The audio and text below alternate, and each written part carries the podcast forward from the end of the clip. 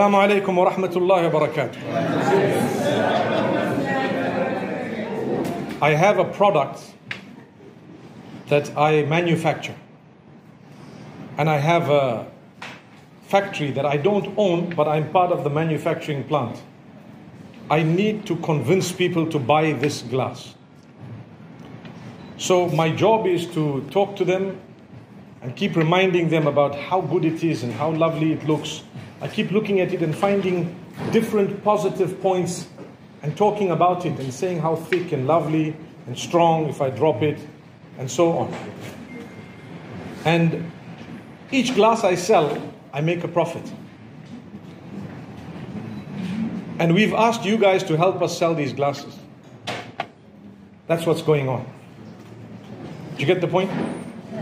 Allah Almighty has given us a product and told us to market it in the same or if not more enthusiasm that I would be if I had a factory that was making these glasses, should I be when I'm marketing the akhirah to the people in the dunya. Today, people prepare for so many things. You prepare for something, your business, your future, your children, your whatever else it may be. Not forgetting the most important preparation is for the akhirah. I'm speaking to volunteers. I only have one message for you, and that is this journey towards the preparation for the akhirah. The main thing that motivates me is Allah Almighty says to us, if you manage to sell one glass, it's better for you than what the whole world has. I don't mean this glass, I'm talking of Share in heaven. Yes. I'm talking of the guidance. If Allah uses you to convince someone to change or to leave their bad ways or to enter the fold of the deen, wallahi, you have better than what the whole dunya, the whole world has. Completely. And I tell you something, every single rep, you know, sales reps, you guys are sales reps because volunteers, what are they? They are sales reps. You will go and every, bear in mind that at every moment you are just a sales rep.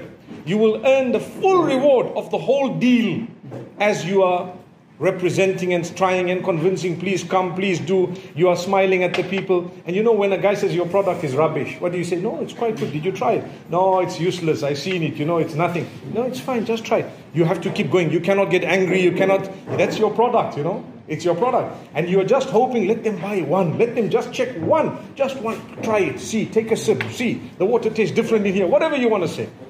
And so, inshallah, that's the reason why it's important to have volunteers, to give importance to volunteers, to work according to your rules, to have people who, who instruct and to follow those instructions to make sure that the whole project is a success. May Allah make it a success.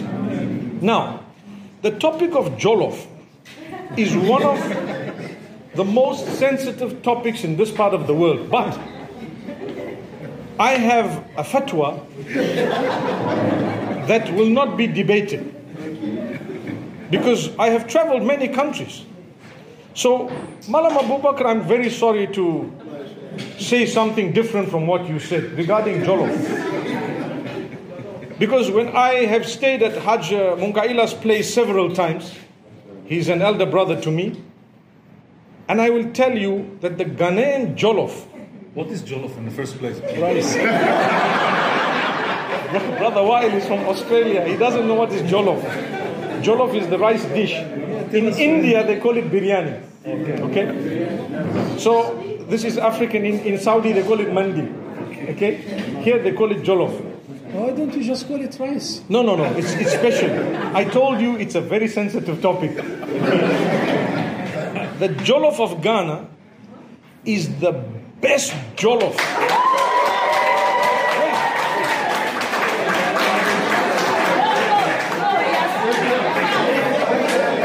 Let me repeat. No, no, no. Why are you excited? Guys, listen. The jollof, it's a fact, it's a fact. Listen. Well, listen, listen. The jollof of Ghana is the best jollof for as long as it is eaten in Ghana. The minute you go to Nigeria, the minute you go to Nigeria, I- I- guys, are you listening to me? The minute you go to Nigeria, Nigerian jollof is the best. So when you are eating it in Nigeria, the Ghanaian one doesn't taste that grand. And when you are eating the Nigerian one in Ghana, it doesn't taste nice. So it depends. My brother, today we are in Ghana. Ghana and Jolo. Jazakumullah khair. Assalamu alaikum